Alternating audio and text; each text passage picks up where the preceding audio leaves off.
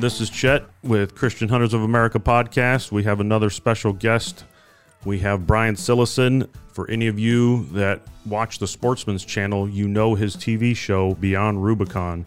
They do a lot of extreme uh, backpack and camping, hunting, and uh, base camp, and they go all over Western United States. Brian and his family are based out of New Mexico. He is a former Marine and he is a proud patriot of America as we are. We have my co-host Mike in studio. How are you, Mikey? We are doing great. Uh, thanks for joining us today, Brian, and hello everybody. Well, hello everybody. This is Brian Solson. I'm just happy to be here. Love it. Brian is a new friend of ours. I've been watching Beyond Rubicon for several years now. I love the the family dynamics, having your brother and your dad on there, and some of your close friends, and and all the trials and tribulations that we all experience while hunting western big game. Brian, if you want to introduce yourself briefly for the the few people out there that haven't heard of you, or and if you want to please uh, talk about your show. Certainly. Um, so my name is Brian Cillessen. I'm a, a lifelong hunter, even though I took a several decades break from hunting while I was in the Marine Corps and only got to hunt a few times. Um, but uh, I started Beyond Rubicon. Really was kind of born in the Florida mountains on an ibex hunt. And when I decided to retire from the Marines, I thought wouldn't it be fun to, to kind of take it to another level and be able to share our stories um, the film. And all of a sudden Beyond Rubicon was born more from attitude than from hunting, to, to be honest. I don't think we ever proclaimed that we were the best hunters or the the coolest hunters or the luckiest hunters. We were just we just hunted and we like to tell stories. So uh, that's how Beyond Rubicon kind of came alive. Is that we we would film, you know, on the on the side just for fun, just to capture those few moments I had while I was in the Marine Corps and then share them with family and friends. And pretty soon people started to really love what we were doing. I said, you know, it'd be great if we just hired a movie crew and went out to the field and captured the essence of an elk hunt and see if we can make something out of it. And um, and when I say movie crew, I mean legitimately a movie crew. Uh, came down from Albuquerque and we completely broke the budget and broke the bank and had a direct had a director with a, a beret and a red scarf, and we had uh, a guy with a sound bar and running around with you know a microphone hanging over our heads and multiple cameramen. And we were kind of like a bag of monkeys rolling through the forest trying to see if we could make a hunt happen. And that's kind of how our style was created is we just decided to make hunting incredibly difficult by bringing people who didn't know how to hunt into the field, capture it with a camera. And as most people know, just having an extra buddy with you in the field can make it more difficult because you got twice the signature and twice the smell and twice the movement. And it's uh, it can, it can make it a challenge for a sport that's already pretty difficult, in my opinion twice the loud footsteps and uh, everything else that goes oh, along geez. with it. Yeah, trying to yeah, be as quiet as possible. How did you segue into doing it from family, doing it for friends, capturing it uh, for you guys to be able to reflect back on, and then how did that come across in order to get into um, the hunting industry and having it having your show, um, your TV show showcased on such a, a popular outdoor channel? Well, you know, I think uh, I'd like to say I jumped in with both feet, but I really just kind of dove in. Uh, my brother and I both wanted to share stuff and want to share stories, and we talked about blogging and vlogging and YouTube and whatnot. And so when I opted to retire from the Marines, I put together a business plan that said, you know, I didn't know anybody who hunted and did video. And so I said, well, how can we get the absolute best product? And that was to, to hire a production company. And so I didn't, I, there was no real transition. It was, I just went all in. And I thought for a moment that we could make a documentary style hunting series and try to get on the Discover Channel or some of these other major networks or, or really I'm kind of jumping ahead of myself a little bit. I thought initially we'd just go YouTube. It would be all YouTube. And but once we got the movie crew and we captured such beautiful aspects of the national forest and of the hunt, even though we were only marginally successful, uh, you know, it was recommended that I try to get on a more national platform. And one door would open to another door to another person, and pretty soon I I landed at the Sportsman Channel, and they loved what we were doing. They liked the quality of of the the, the video and the film that we were producing, and said, "Hey, we'd like to go ahead and, and pull you in."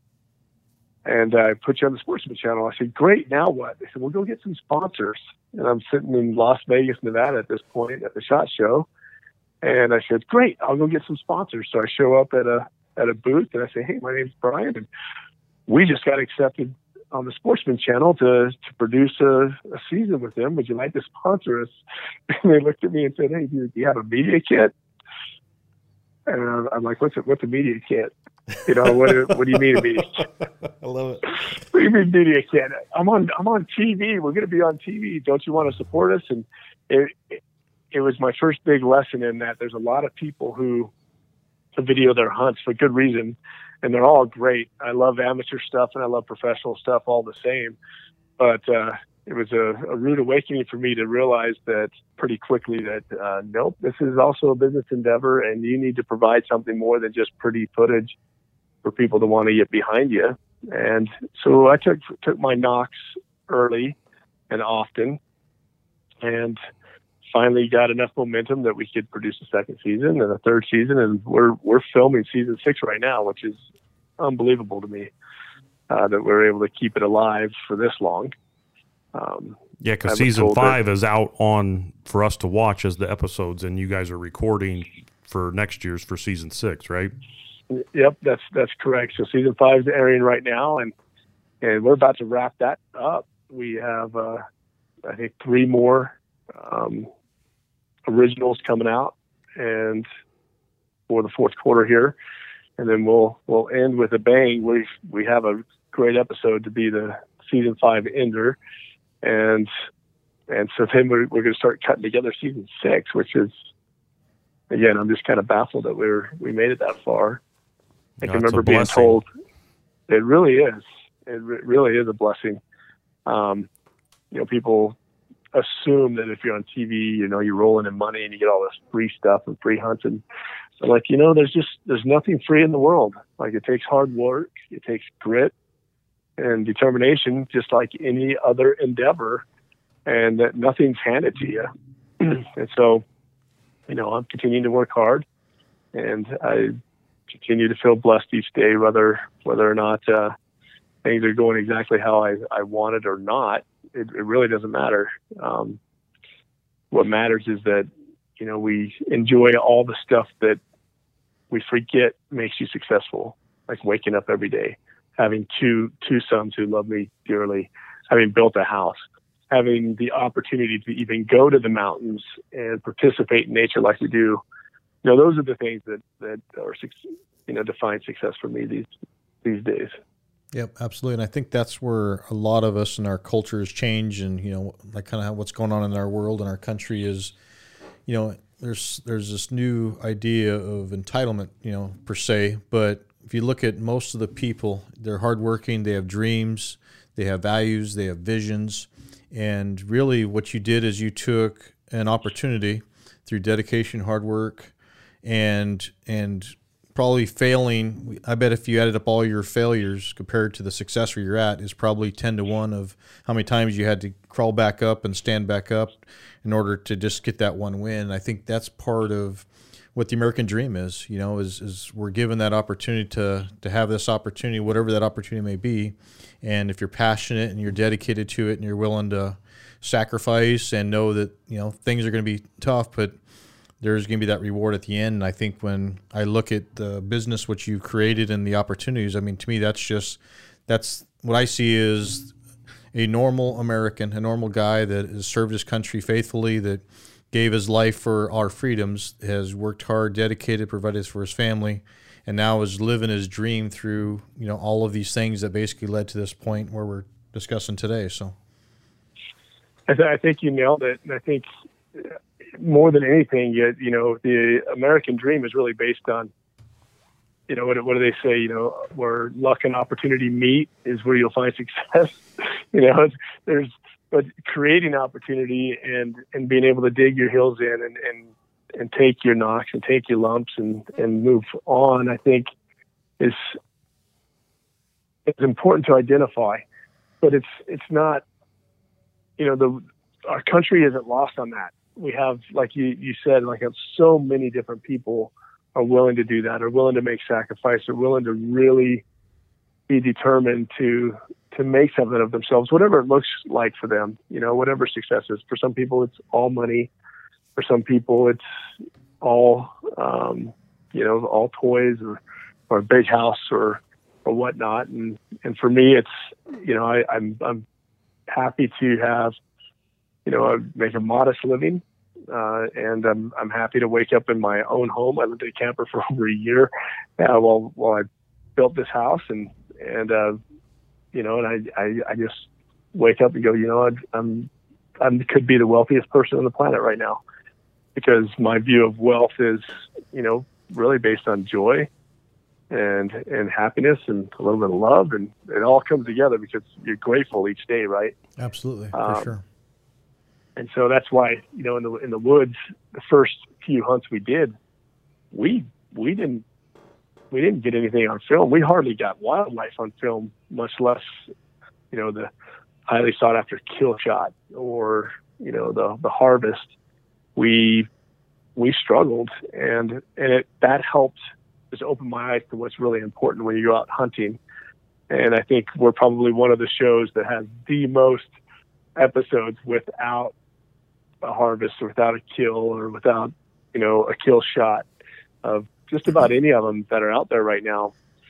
Um, because we try more than anything to just focus on more important stuff like the journey itself. Yep, and I think people relate to that because I think about how many hunters that are not hunting on a, a private farm or a a ranch or you're you're paying an outfitter a whole bunch of money to have you know everything catered to you. I think most hunters that watch shows are just average people that may hunt three to five weekends out of the year. They they love it. It's their it's their getaway time of family and fellowship, and they get out there and I think that's where it resonates with as with common people. You know, it's I would say if you look at the success rates, you know, across you know Arizona, New Mexico, or Utah, or Colorado, whatever it is, I bet you the success rates are probably average 25% for the average, you know, across the board. And the reality is, is not, most 75% of the people are not pulling the trigger or having that harvest. It's it's all of the other things that go into what makes why we hunt and why we enjoy the outdoors and things like that. And to me, I think that's why your show is so successful because it relates to what what we all strive for. You know, we get out, we get out of the the big city per se, out of our jobs. You know, get away from the internet, social media, and we just go out God's creation and and be with some of our best friends and family and things like that. And we we enjoy all of those attributes.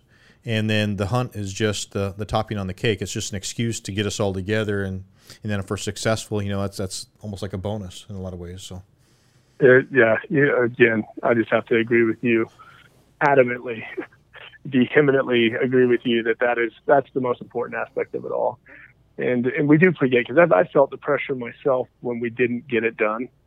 Um, I mean, I even, you know, I can remember you know, in the first couple seasons, you know, pulling my brother aside and just being like, "You you passed this bull.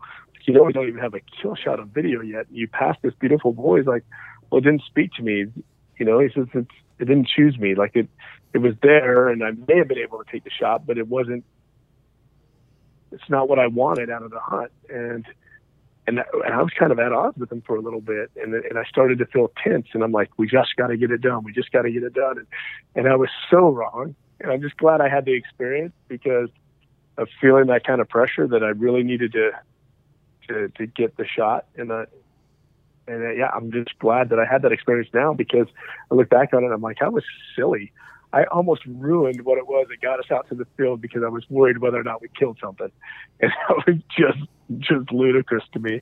And so now when we go out, if we get something, we get something. If we don't, we don't. Either way, it's it's the hunt. That is that is hunting. That is not our sport is not called killing. Our support, our sport is not called the harvest. I don't even know if it's a sport more than, than uh, it really is a lifestyle, right? So, yep, exactly. To us, it's a lifestyle. It's our. It's Mike and I spend a lot of time outdoors uh, when we can, away from our normal jobs, and we're all volunteers at uh, Christian Hunters of America. We're, you know, the nonprofit and all volunteer based organization that we've we've been blessed uh, by being able to um, be able to have this podcast that we launched earlier this year and having success over that and having lots of our friends and families and members listen to this. Um, we say thanks all the time, but we can't give enough thanks in order to get our message out, in order to share information, in order to share our passion and uh, and be you know the light in other people's lives and bring God into their lives, bring our passion, and, and teach them some of the outdoor skills necessary to uh, to be successful. But you know, we're very blessed to have that mentorship and that fellowship, and in order to to reach to people that are young and old, we take we have mentored hunts throughout the year that uh, we are able to to take kids out, whether it's mule deer or, or during rifle season or We've talked about it in the uh, in previous episodes, and a lot of people that follow us know that we have the the mentored javelina camp every year, and we've taken wounded vets out um, from other nonprofits that get tags given to them through Wounded Warrior Project or Outdoor Experience for All, and it's just you know sharing God's creation with them, and you know we're, we do not get out there and start preaching, but we show them the light, and uh, it's up to them to to take those next steps, whether it be in the in a godly path or whether it be in a hunting path, and, and just at least expose them to uh, to that world and and show them some skills and and and make them believers that uh,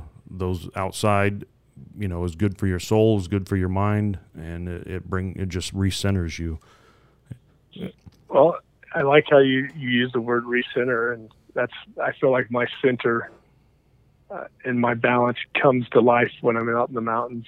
You know, when there's no distractions, we don't have technology around, we don't have all the the, the craziness that's going on in the in the world just bouncing in our heads because we we tend to forget that um, we spend most of our time obsessing about the past and the future, but we we forget to be present. And there's only one other place in the world where I've been 100% present, and that's in combat and the other place is hunting because you're you're participating in nature at that point in time and it's hard not to be touched by God when you're there. Like if anybody were to ask me, like where do I feel closest to Him, it would be there, and because I'm the most present there than any other place I've been, except for you know, except for combat, and you just kind of have to be. You have to slow down. You have to let the world speed up around you, you can't be trying to speed up around the world because you'll you'll make inevitably you know many mistakes and you won't have a chance to get close to that buck or that that elk or you know the energy that you possess will not uh, will not be positive out in the woods and the woods can feel it the God's country can feel when you bring negative energy out there to it and so um, you know being present is to me one of the things that we're missing in our society right now altogether and if you go out into the mountains and you're you're you're hunting or whatever it is that you're doing there, you know, it's it's almost hard not to cross paths with God. Absolutely. You know? And so I think that's you know, where I feel closest to him. My son uh, feels the same way. And it wasn't something I forced on him. You know, I, I opened the door of opportunity and he just feels it. And I, I watched uh, an episode where, off the cuff, he just belted out this prayer after he got a cow elk, all on his own, on his own initiative. We just happened to capture it on film, and I just it, it makes my eyes well up every single time because he didn't wasn't just speaking to God; he was speaking to me and telling me things that I didn't know um, how he felt or telling me how he felt without telling me if that makes sense. Exactly. And, yep. you know, I, I really thought, you know, for a while I was losing my son to video games and to technology and the the rest of the world, and and not being able to to really reach him and be a positive influence in his life, and and taking him out into the mountains changed it. Like and him to him to be my little road dog changed that whole perspective and changed how I view him and how and then I got to know how he actually views me because it was so wild. And I was like, this this this kiddo might really not look up to me or respect me at all. And that came to life out over over his uh his cow elk in the mountains in the snow. It all just came out and has made such a difference in our relationship since then.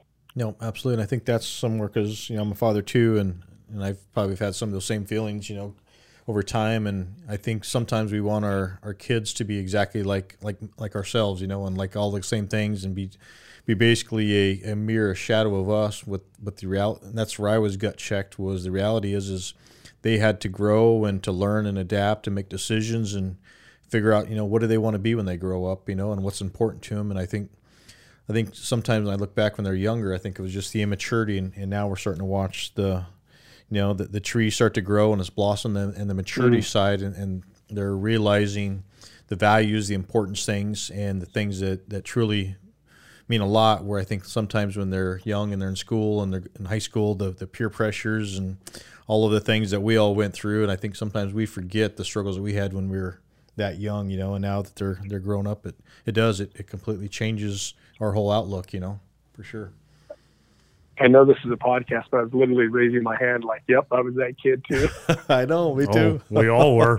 We oh, all I were. Know, I know, and I think that's where I'm guilty. You know, it's, I think we we put the blinders on of who we were as kids, and we have these unrealistic expectations for our kids sometimes. And and then you're exactly right. That's where, and for us, you know, hunting, you know, and the outdoors brings those relationships. You know, as like my son had a a rifle Coues deer hunt down south. He's 24 now, and you know, and that's he loves going on three, four hunts a year, and you know, and that's that's perfect for him. And, and it's just him and I, you know, and it's it's almost comical, you know, that we can laugh and talk and and talk about things that we can never talk about the rest of the year. It's it's, it's amazing how right. those opportunities just they they blossom, they cherish, and and it's I don't know, I, I can't explain it. It's just it becomes a natural you know, conversation of just fellowship between a, a, father and a son, or even with, with my daughter, father and daughter, that only in those circumstances it allows you know the freedom of just talk whatever you want to talk about and listening and things like that. And I think that's where you get rid of all those other distractions that allow that intimate, you know, you know, discussions and, and love and fellowship and everything else that goes into it, you know, that the outdoors brings to us. Absolutely. Absolutely. We were talking about a little bit earlier on on the success and whether you capture a successful harvest this this season of your show is a perfect example of of not being able to you know get an elk on the first couple episodes with family. But i think a lot of people relate to that. Um, elk hunting archery is is extremely hard even during the rut. We all have experienced that. But being able to see that being still positive and still thankful on those opportunities to be able to go out there to spend that time uh, tomorrow's not promised, and given given that time with your father, with your brother, whether it be the pronghorn hunts or the elk hunts this season, and and all the other ones that you share with with your son and every other family member and friend. Um, there's still something to be thankful for, even if you aren't filling the freezer. You can still learn from those errors. You can still learn from making a mistake in the woods, and and that carries forward as a learning lesson for for your kids, and it's a learning lesson for us because a lot of the stuff that that we do learn and some of the errors or whatnot that take place out there can can make you a better person in in your daily life. Um, like we said, it recenters you. It brings you uh, closer to your spiritual uh, spiritual self, and it makes you a better person. To me, um, if you sit out there and you're you're praying, or you're sitting out there and you're just thanking the Lord for His beautiful creation, and Mike and I joke all the time that uh, there's nothing like coming home from a hunt and, and getting to sleep in your bed, but there's something about taking a nap on the side of a mountain when you've gotten up early and hiked to the to the top or you know long day number four or five of the hunt or whatnot. And you're using a, a boulder for a pillow but it's the best nap you've ever had. There's there's got to be something to that on just coming out there and and uh you know using your pack or whatever you got nothing other than what the clothes on and your rifle or your bow and it's the most uh, serene and peaceful moment prior to um, a, a, harvest or prior to coming back down that mountain. But some of those times yeah. are cherished, even even uh, even if they're not successful hunts, like you said. It's just being out there and experiencing um, everything that nature allows us to to witness. Well, and I'm in a unique position too that um, we capture a lot. We don't capture everything but we were able to capture it on on on camera. And I learned stuff, you know, my brother telling me the story of him having this really close elk encounter. It was really, really neat. I was like, oh, this is great. Not until I saw it did I realize how profound that experience was for him. And it was this elk came in and came right to him. And Jeff was in the perfect spot. He'd worked very hard to get there barely beat the elk to, into position. The elk comes in. My brother pulls back, but the elk beat him through the tree and took off running. And instead of my brother, me, I might have thrown my hat on the ground. I might have been sad. I might have been like, oh, I can't believe I messed that up. Jeff looked at the camera and was just like, that was one of the coolest experiences. Can you believe that? And I got a guy who wrote me a letter. And when you get, you know, a, another man to write you a positive note, it, it means a lot because I would think that potentially a lot of hunters are probably alpha males. They like to provide. They they definitely have put themselves in a position to kill something and harvest something and bring it home. So to get them to actually be complimentary in an email, I think is or or some sort of letter, I think you know says a lot. And this gentleman had had five or six close encounters over five or six years bow hunting and was so frustrated he was going to hang it up. I've, I've done. I've, I've done bow hunting. I was never going to do it again. I had not gotten an elk yet because when I saw that clip, and then he goes, like, the next hunt, your dad, all he can say is how excited and happy he was. And he didn't get anything either. And he goes, it changed me. He goes, I'm still going to bow hunt. I'm just going to remember that when I have that close experience with a with an elk or or with wildlife or whether whatever it happens to be, I'm going to appreciate it and not get frustrated with myself. And I'm certainly not going to quit. And I thought that was a really neat neat message that I received, and I shared that with everybody that I could. Um, and you don't you don't know if you're making a positive impact on the world, but when somebody just gives you a little bit of a taste that says, "Hey, you you you changed my perspective," you know, I was like, you know, I learned something too from my brother on that very same hunt. Yep. You know, I wasn't there when when he messed up that bull, and it was just a matter of circumstance. He did everything he could, um, it just didn't work out. And for him to not be frustrated about it and to be upbeat and optimistic, I thought was tremendous. And it was just another reminder to myself that, you know, we don't uh, it doesn't always work out the way we want it to, but it works out for whatever reason that God intends it to work out. And so he's ultimately um, in, in charge, right? And, yep. Yep. Uh, and your your dad and your brother, I think a lot of people relate to the just the whole family dynamics. But when they're laughing, those those smiles of your family members are infectious.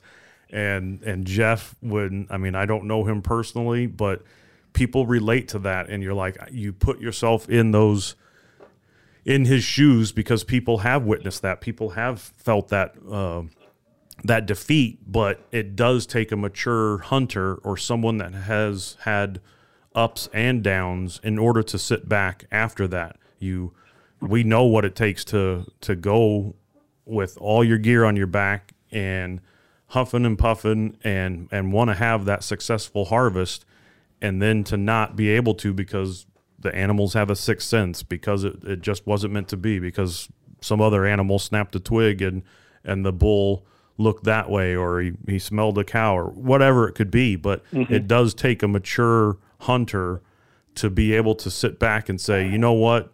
Yes, I didn't get that bull, but wow. And and just like he did, this is this is unbelievable. I'm so thankful to be able to witness this. This just happened. You happened to capture it on film.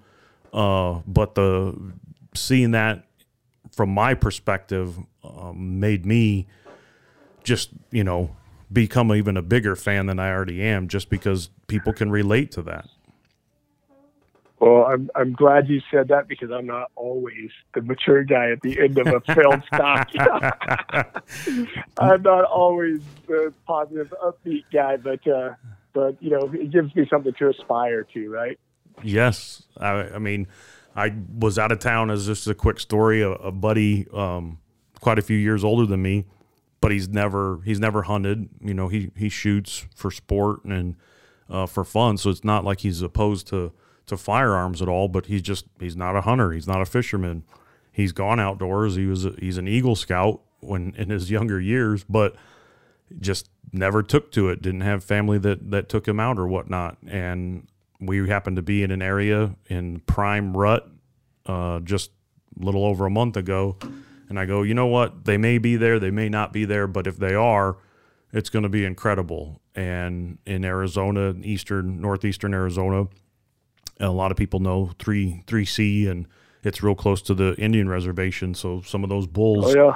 come off of San Carlos and the White Mountain Reservation, and they don't have the pressure that the rest do. So if you come into 3C area or Unit 27, those are some monster bulls, and if you can see or hear them bugling or fighting, it's incredible. And it could be, you know, hunting 50 years and it's still just as cool as the first time you saw it. And then me taking him out there and we lucked out. And, you know, as it's getting that gray light, they're just, you know, sounding off like nobody's business and coming in 360 degrees that every elk dream or elk hunter's dream of being able to witness that and hearing them lock lock antlers and hearing the cows mew. It, it's just unbelievable. But then getting to see it through someone else's expressions that is not a hunter and just understands now that you know a lot of people look look badly upon hunters and they don't consider us conservationists or stewards of the land but explaining to him that you know we want these animals here forever that's why we are you know choosing the the older age class or uh, the ones that have been kicked out or or whatnot. We want the big animals but that's also um, a part of just being good stewards of the land and good conservationists. And then seeing him witness that and learn that um, it was just kind of interesting seeing it from uh, his perspective and his reflection on it afterwards. And isn't it nice to introduce somebody to an experience like that? it is. Like it, it's just such a privilege to do so. And with your mentorship programs and whatnot, it you, know, you do that on a on a bigger scale. But you know, for me, if there's a, a new hunter, what some people term in the industry is a late onset hunter, uh, to be able to show them or or your kids like to just just show them what it's like uh, is is just a privilege. It really is. it is I'm introducing introducing you to a part of nature that very few people will get to witness, and very even fewer will learn to appreciate and to the extent that we do because they're not there. They they might have an opinion that they just don't know. I uh, there's a book which is going to be interesting because it's it's uh, it's called A Quiet Place of Violence. Um, and he kind of stays away from the spirituality part of hunting, which is the only part where I kind of go against him. But his observations about what happens on the hunt are are pretty im- impressive. Mhm. Um, and you know, he he talks about how we are really participants in nature at this point as hunters. We're not just observing. And we really are. We're we're that of predator and prey at this point in time, and you know I, I call I, I call it a primal instinct, and people close to me are like primal instinct. I just hate that word. And I'm like, well, it, it goes back millennia. Like, I mean, just even 200 years ago. I mean, if you couldn't hunt, you didn't eat, and you certainly didn't eat meat. There wasn't a big agricultural push and beef available on the shelves, and you know that's what led to you know the wildlife crises in this country is that we had you know the market hunters that went out and and did this and, and harvested a bunch of game to bring back to the East Coast to feed the masses. But it wasn't that long ago where you had to be able to hunt. And I, I don't like to to admit that it's a dying heritage, but our society is kind of going in that direction where you, we've got fewer and fewer people realizing the importance of what it is a hunter does. And that sure we could we could not eat game meat. We could go to the store and get beef and buy processed lunch meat and all sorts of stuff all the, all day every day, and I eat plenty of everything. But the fact of the matter is that this this skill and this way of life is more important now, I think, than ever before, um, because we understand what it's like to be in nature and to be part of the whole process. Hundred percent you know, and, and so many people don't. Yeah, so many people just don't. They don't get it. They don't understand. How could you possibly kill something, especially if you say you love it? How could you kill an elk when you say you love elk?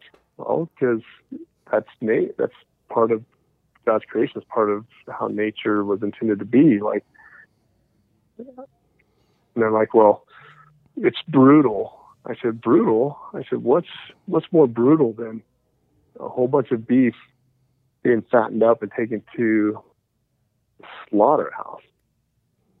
Like there's these animals are free. Right. They're a renewable resource. And again, I eat plenty of beef. Trust me. Uh, I, I like a ribeye, but amen to that. Know, they, they they miss this. They miss the point that these animals are free and they're organic right. and the renewable resource, and we harvest them as ethically as we possibly can.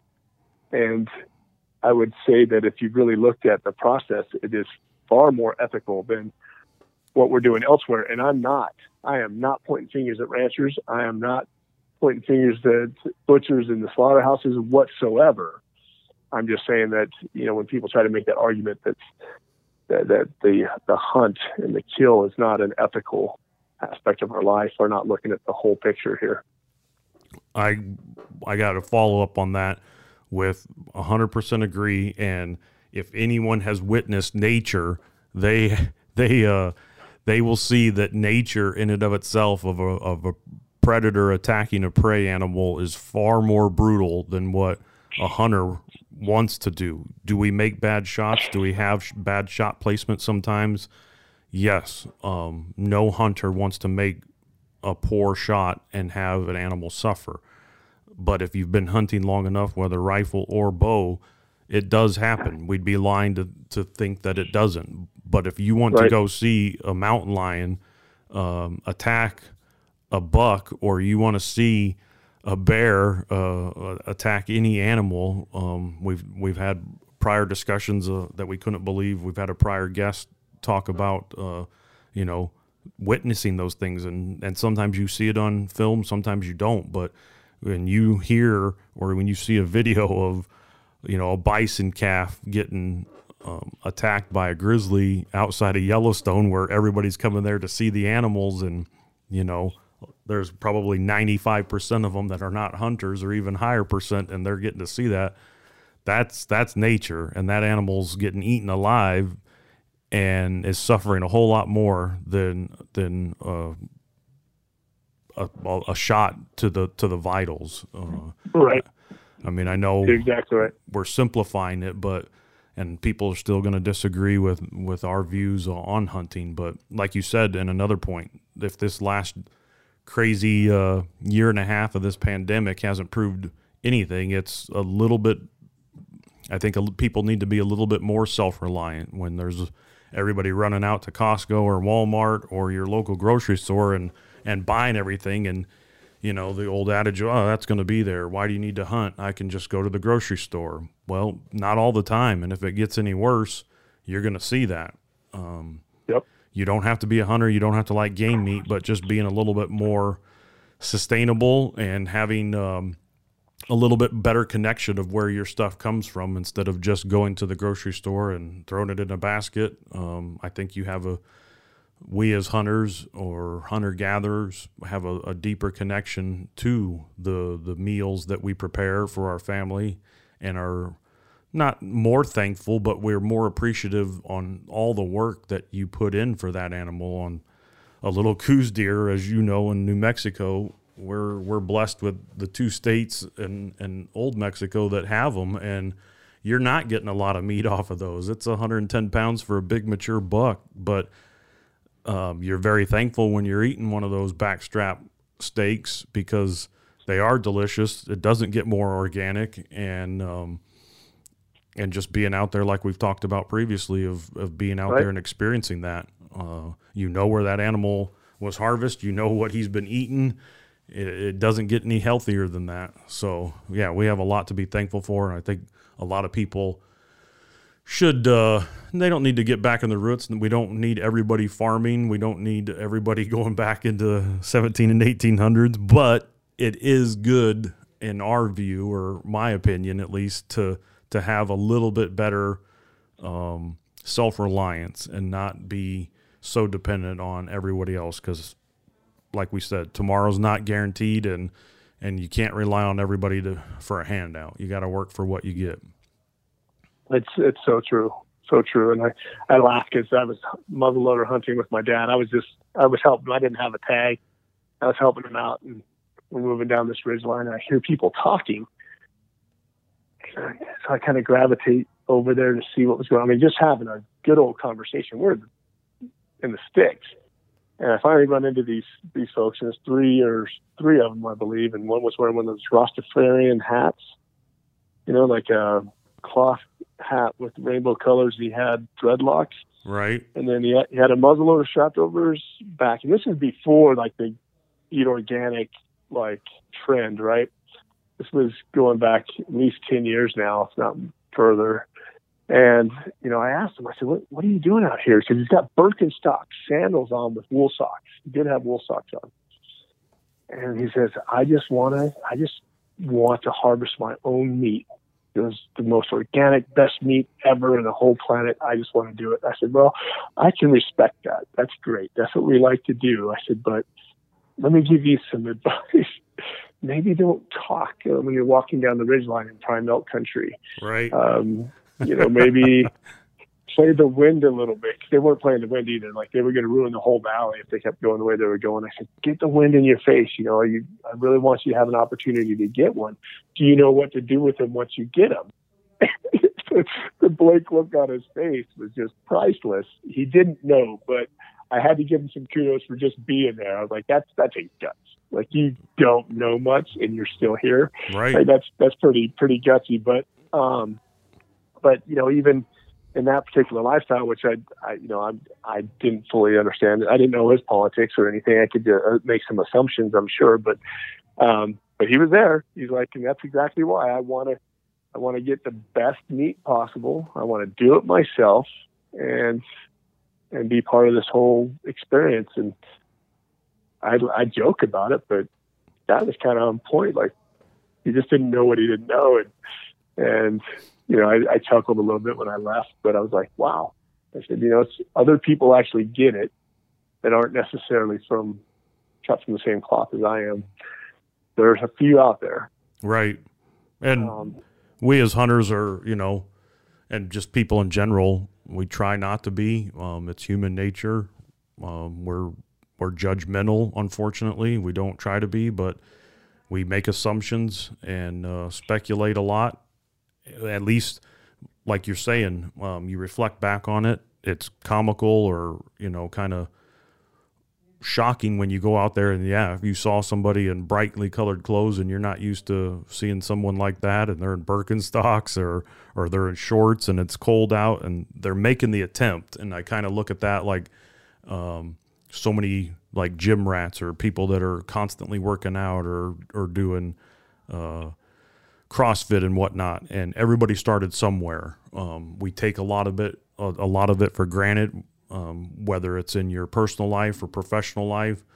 Everybody started somewhere, and it does take those learning experiences for us to self reflect and you know not pass judgment sometimes. And we're you know, someone that's overweight and they're starting their New Year's resolution. And if they stick with it and someone hasn't seen them in years, you know, kudos. They had to start somewhere. Somewhere, if you started in your 20s and 30s hunting because you didn't have a, a father figure that was into that or or you didn't have family that was into it and you had you surrounded yourself with friends someone opened up your eyes and i think the moral of that kind of story is you're never you're never too old to stop learning and you're never too old to start something new that you're passionate about and you know educate yourself there's a ton of things out there that you can read up on or watch tv shows and uh, and whatnot but yeah they're they're probably not someone we're going to go uh, hang out with or, or sit around the campfire but at least they were out there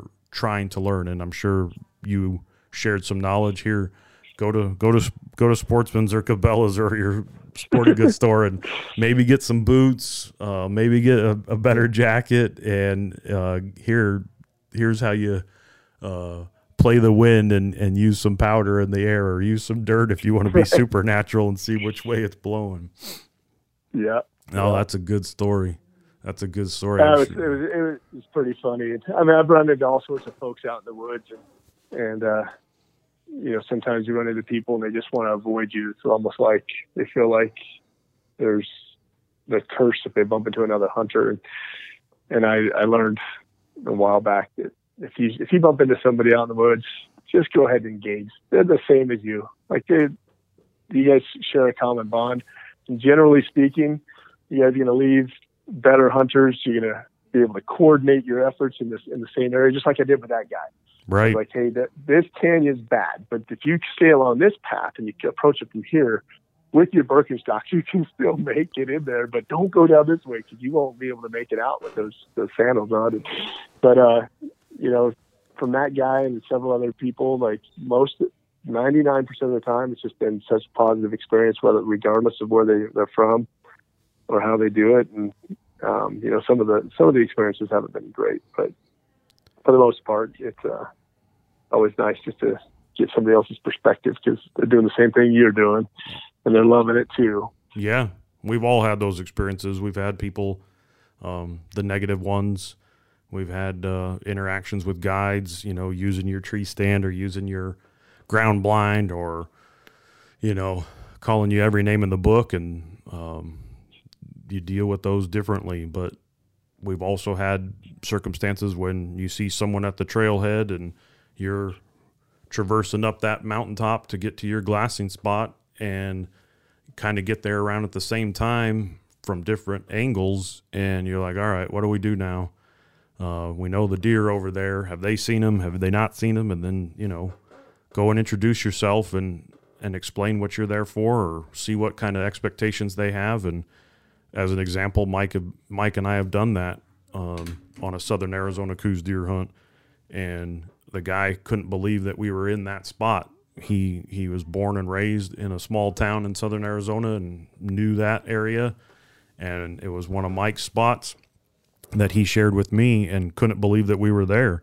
And he was taking his grandpa out. His grandpa didn't care what he got as long as it was a buck. And you know, you kind of shook hands out there and became friends. And it's all about that uh, extending the olive branch and being not only good stewards for wildlife, but being good stewards to, to mankind and, and just being good people. You don't have to go out there with an attitude and, and think that you're better than them or it's public land and everywhere that we hunt and everybody's entitled to it. So no, that's they really it. are.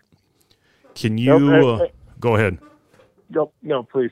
Can you uh, you you first opened up about how Beyond Rubicon started and going after ibex in the Florida mountains. That's always um, a lot of people. If you don't know, those are an exotic species, and New Mexico has one of the few um, along with Texas. They have a lot of exotic animals like the the gemsbuck or the oryx that are in southeast New Mexico, but a lot of people don't know about the ibex if they haven't been to Europe or to Asia or or seen them in a picture. Most people, including myself, probably are never going to be able to to harvest those. But can you can you talk about that on on where they live, how crazy and gnarly those mountain ranges are, and a little backstory on those animals, if you could? Oh, sure. Yeah, absolutely. Um, so these are these are Persian ibex, right? Um, they were introduced. I think there was 15 of them introduced in 1970, um, and believe it or not, they were gifted to us from Iran, of all places. Wow. Um, and so we had this. Um, it was an expansive program with the state of New Mexico to create more opportunities for for hunting. And so they took what you know a lot of the state they thought was you know, barren land that didn't support you know more of our native species, such as mule deer and bighorn sheep and elk and, and whatnot, and, and pick these areas and introduce these exotics. Um, right now, we have the Persian ibex, we have Barbary sheep or aoudads, and we have gemsbuck or oryx that are all managed by the state, free ranging public animals, uh, property of the people. Um, you'll see these same species in Texas and stuff on a lot of the big game ranches and the high fence ranches, but uh, to roam free, it's only here in New Mexico based on this. And so they didn't have their first hunt until 1974. And, you know, having grown up in New Mexico, I didn't know what they were, and I so I never put in for them, never until 2011. I we put in for our first, or I, I drew my first uh, ibex hunt 2001. First time I put in for archery ibex. So that shows you, even in our own state, how little we really knew about ibex and where they were. And so the state tries to keep them limited to a, a place called the Florida Mountains outside of Deming, New Mexico. And so you can buy an over the counter ibex tag any time of the year and hunt them any time of the year off of the Florida mountains uh, because they're trying to keep them contained there because they are a, a very dominant species. Uh, they will, they can take over the entire environment, but down there in the Florida mountains, the mule deer seem to be doing just fine. Uh, and so there's not a lot of competition between our native species and them, but they live in one of the most treacherous little mountain ranges you'll ever see.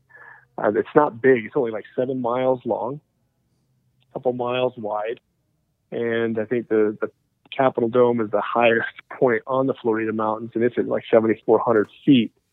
But the prominence rating in the area, because it's all flat, and you're right just north of the Mexican border, um, the prominence rating is off the charts. And I've heard and seen where you know the average angle on that mountain range is like you know between 30 and 45 degrees because it's it's just treacherous and gnarly. It's not a place where where mountain climbers or, or rock climbers go, even though there's plenty of rocks, because it's it's considered bedrock. It flakes off when you grab it, Okay. and it's da- and it's so it's pretty dangerous. But these ibex can climb and scurry and jump, and thrive on those rocks and and make some pretty formidable prey if you ask me, especially if you got a bow. Um, I think with a rifle, you know, most hunts, you know, can become a lot easier when you have a rifle, but you still have to traverse that terrain. You still have to get yourself in position. You still have to get up the mountain safely and down the mountain safely. And, you know, that, that can pose a lot of challenges. Um, I met a mountain goat guide out of Alaska who would come down and, and offer his services to uh, some of the New Mexico outfitters that would hunt there. And he said that the Florida mountains was tougher than any mountain goat hunt he had done in Alaska. Wow, Just that's saying a lot. It's saying a lot. Now he happened to have, I think, the number one and number three ibex with a bow um, in the world, which you know is mainly the Florida mountains.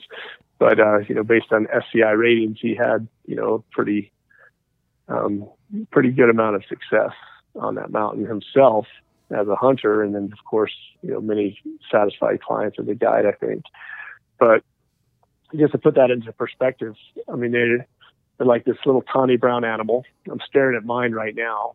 Uh, he's got to be two and a half feet tall at his highest point to his shoulders, and he got 40. Mine got 40 inch horns that swoop back like over half the length of his body. It seems like and uh, he has calluses on his on his elbows, on his knees, um, and when they scurry across these rocks, they don't just stand there on their hooves.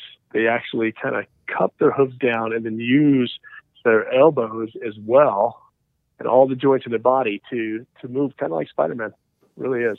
It's uh, one of the most spectacular. Spider Man with horns. Oh yeah, yeah. and he I can't begin to tell you how many times i am watching these things. They go towards the edge of a cliff, and I'm like, "Oh, this entire herd of ibex just committed suicide," only to to peek over the edge, and they're just bouncing down. And I mean, we're talking sheer vertical cliffs, and sometimes the overhangs. That's they are they're, they're pretty amazing. Witnessing the the sheep and the and ibex, and are they a part of the sheep or are they part of a goat family? They're they're they're a goat. Okay, they are a goat. So they're considered. The, are they rams or billies? Are they called? Uh, billies. Okay, but just seeing so, those, any of the bighorn sheep, desert or the Rocky and ibex. I mean, it it's impressive to see see those animals. I've witnessed it too, not them, but you know, witnessed desert bighorn sheep, and you're like, yeah, they're gonna fall. They're gonna fall off that cliff, and somehow uh, their structure and their anatomy allows them to do what they do, and it's it's incredible. Yeah, I, I, yeah, it's hard to even explain and describe to people. Um, but the Florida mountains, I mean, that ecosystem there uh, is pretty delicate. Um, the state's really done a lot to reduce the, the herd size there uh, for whatever reasons they have. So my understanding is the herd is below 500 now, where you know it used to be around 700, 750. Um, and they don't want them competing with bighorn sheep. Is it because they all. spread disease like some other domesticated animals do with the sheep herds, or just because they well, are eating? Well, you know, I mean, we all know that the sheep are always susceptible to different viruses and and and whatnot. I think pneumonia is a big killer mm-hmm. of bighorn, but I think uh, just from a competitive standpoint, uh, the, the Persian ibex should push you know bighorn out of their area and deplete the natural resources and and food sources and water sources because um, they do you know of course they all breed quite a bit but you know when you're that robust of a creature like I think it could it could create problems for the native species. So they try really hard to keep them from, from doing that. But um, I we took my niece. So my first ibex, I that I that I shot, I did not recover. Um, he went over a dome, followed seven other billies down this cliff face. We got a little bit of footage. This is one of the things that, that, that led to us wanting to share more stories uh, with video camera um, was carried away by a mountain lion. Wow. I say this because we found, we didn't find a drag mark, skid mark, footprints. The blood ended at a spot at the base of this cliff, and there was, it had soaked in the ground about six inches, this big puddle of blood. The ibex did not leave on its own accord, and when we were leaving, we ran into a big tom, and he wouldn't run away at about 100 yards. And we could just see his outline, and and our headlamps. You can see his eyes glowing. And, you know, instead of me throwing rocks at him and charging him and saying, give me my ibex back, I was like, wow, that's pretty crazy that this big Tom is here. And Not until we got down to the bottom and ran into one of the ranchers. And he's like, oh, yeah, that, that Tom was eating your ibex, man. You know, that's why he wouldn't run away. Uh, you know, and, and, I, and I always thought I always had some doubt in my mind if that's what really happened, or if or if somehow the ibex just got away and fell into a crevice and I never found him. Well, fast forward to a couple years ago, my niece drew a youth rifle tag there. We took her up to our favorite honey hole, and there was a herd of you know 25 ibex or so, and a couple billies, and she shot one, and the whole mountain exploded, and these ibex are running everywhere. They look like like mice scurrying on the on the cliff faces, and all you hear is just their hooves hitting the rocks, click click click click click click, click in all directions, and just a thunderous um, explosion, you know, of, of ibex running in, in all these different directions. And so I'm trying to video her Billy. I just let the video camera run where I thought he had gone. I couldn't see him through the LCD screen. Uh, so I'm, I got my binos up. And I'm looking because if they go into the wrong spot, you'll never find them. And he'd pretty much gone straight down, but you know, we he'd gone at least a 100 yards, heart shot through the shoulders so his, his shoulders are busted and he's heart shot, and he still went like a 100 yards. it was crazy. Um, but on the on the screen, I didn't realize it um, until it was too late. You know, I couldn't find anything, and I'm finally like, well, let me just hit stop on the record button. Well, when we were watching the footage, out of all that chaos that had occurred on the mountain range, and all the noise and all the ibex scurrying off in different directions, a mountain lion honed in on the one wounded ibex and charged up the mountain. And the last thing that ibex did before it died was face off to the mountain lion. And I need to send you, like, I need to pull it up and send it to you. It's unbelievable. Wow. And had I known this was occurring right in front of me, I would have stopped recording. I, I would have continued to record to see what would happen, but uh, I didn't know it. You know, he's a little dot, just runs into the screen. There's a little dot that's an ibex, and they're several hundred yards away. And I'm looking through binoculars. And I look down. I'm like, oh, I'm still recording. I hit stop, but uh, that was the last thing that happened. Is that that mountain lion came up, found the one wounded one. They squared off for a split second, and the mountain lion disappears.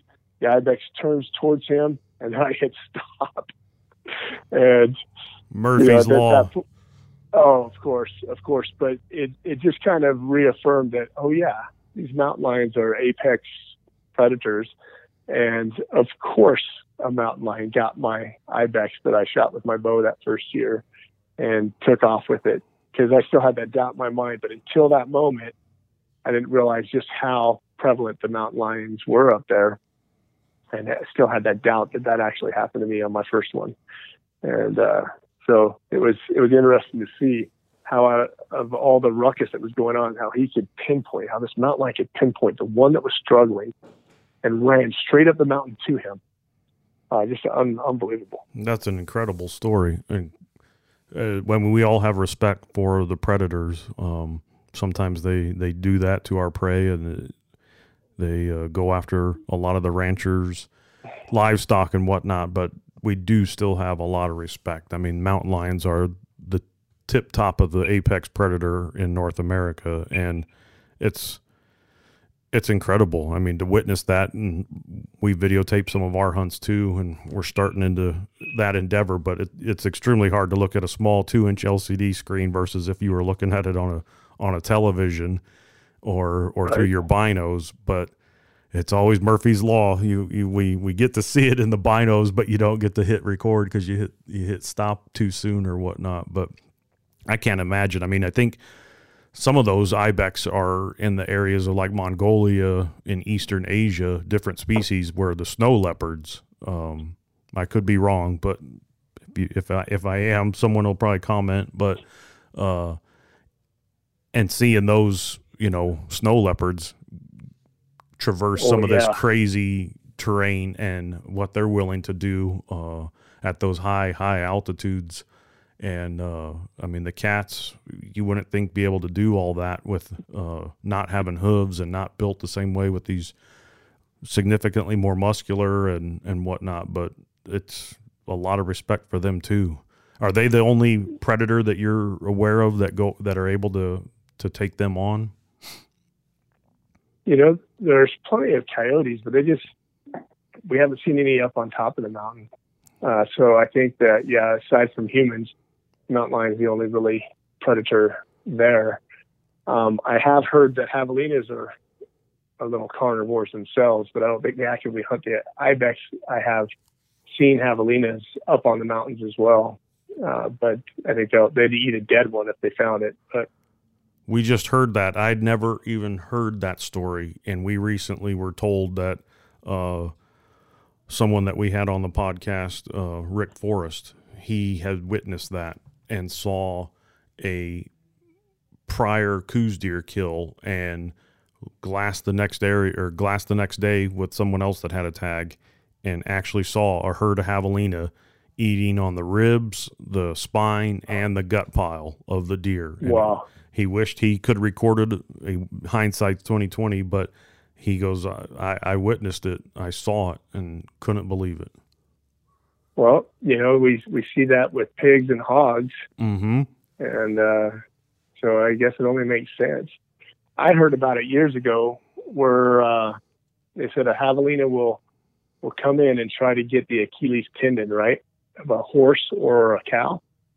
And once it's down, it's down. And, you know, I had, uh, up until that point, I'd never thought that was even remotely possible. Yeah, you see them eating chollas and prickly pears and uh, yeah. rooting around in the dirt and and and right. you know normal javelina behavior. But we've seen videos recently. Everybody's got a phone nowadays, so there's a whole lot more content out there for people to witness. Um, and we've seen videos. I, I've seen them this year of a, a doe, you know, chewing on a. It looks like she's chewing on a cud, but it's like a chipmunk or a ground squirrel in her mouth, and and a cow elk with some sort of rodent. And you would never believe that if there wasn't footage of it. But I think at some point they they just need more protein. I'm not a biologist. I'm, I'm not a, a wildlife uh, biologist by any means, but there's something rooted in in somewhere something DNA that I believe that they need some sort of protein or or they wouldn't be doing that or they're they're lacking Right. some sort of nutrient in order in order for the an herbivore to be eating meat of some sort. I don't know. maybe maybe a wildlife manager or, or a, a game warden or some biologist can reach out to Brian or myself and educate us on why uh, deer or elk are uh, or mostly herbivores are, are seen with some sort of meat in their mouth. It's it's interesting. That is interesting. My um, friend of mine does a lot of photography up there at uh, Rocky Mountain National Park, and he got a a gosling. Uh, a cow elk went ate a goose, a, a baby goose, a gosling, Mm-hmm. And it looked at first like she was playing with it, but then it turned into no, no. She's uh she she ate it. All they have is molars to grind it up, and it's probably for the faint at heart. I'm sure it's shocking to see, but it uh, yeah they have no canines or incisors, but they they're I can't I can't imagine a cow out grinding on a on a baby goose. that would be that would be quite the sight. It really would be. But yeah, I'm actually just taking a moment while we talk and just uh, trying to find that video clip. But I, I, I've got to send it to you. I'm going to try to, it's like a 20 minute clip, but I'll try to show you um, where that that uh, ibex went down and that the when the mountain lion came into it and came into frame and I can't Ah, wait to see it.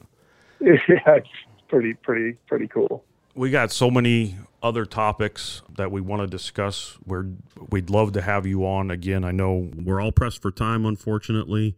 Please tune into his tv show beyond rubicon. If you guys want to reach out to him he has his beyond rubicon tv website. And please continue to listen to future episodes of christian hunters of america podcast. Thank you guys All right. Uh, we do appreciate everybody joining us today. Uh, Lord God in heaven, we just we just love you, Lord, and we are just so grateful and thankful, Lord, that we are given this opportunity, Lord, to have a podcast, Lord, and to build new relationships and friends and and as we know, it's a this electronic communication is worldwide, and it is mind-boggling to me some days that we can just sit down in a studio and have these conversations and project, you know, these great insights, these conversations, and these fellowships and the educational side. So I just ask that you just uh, bless our friends, our listeners, Lord. We just ask that you bless our country, and we just give you all praise and glory for all that you've done in our lives and, and what you're doing. And we just ask that you would just, uh, in all things, Lord, just uh, help our country to be renewed, Lord. And we also pray, Lord, for the outbreaks of COVID that we're ongoing seeing, Lord, and that you just give us peace. In Jesus' name, amen.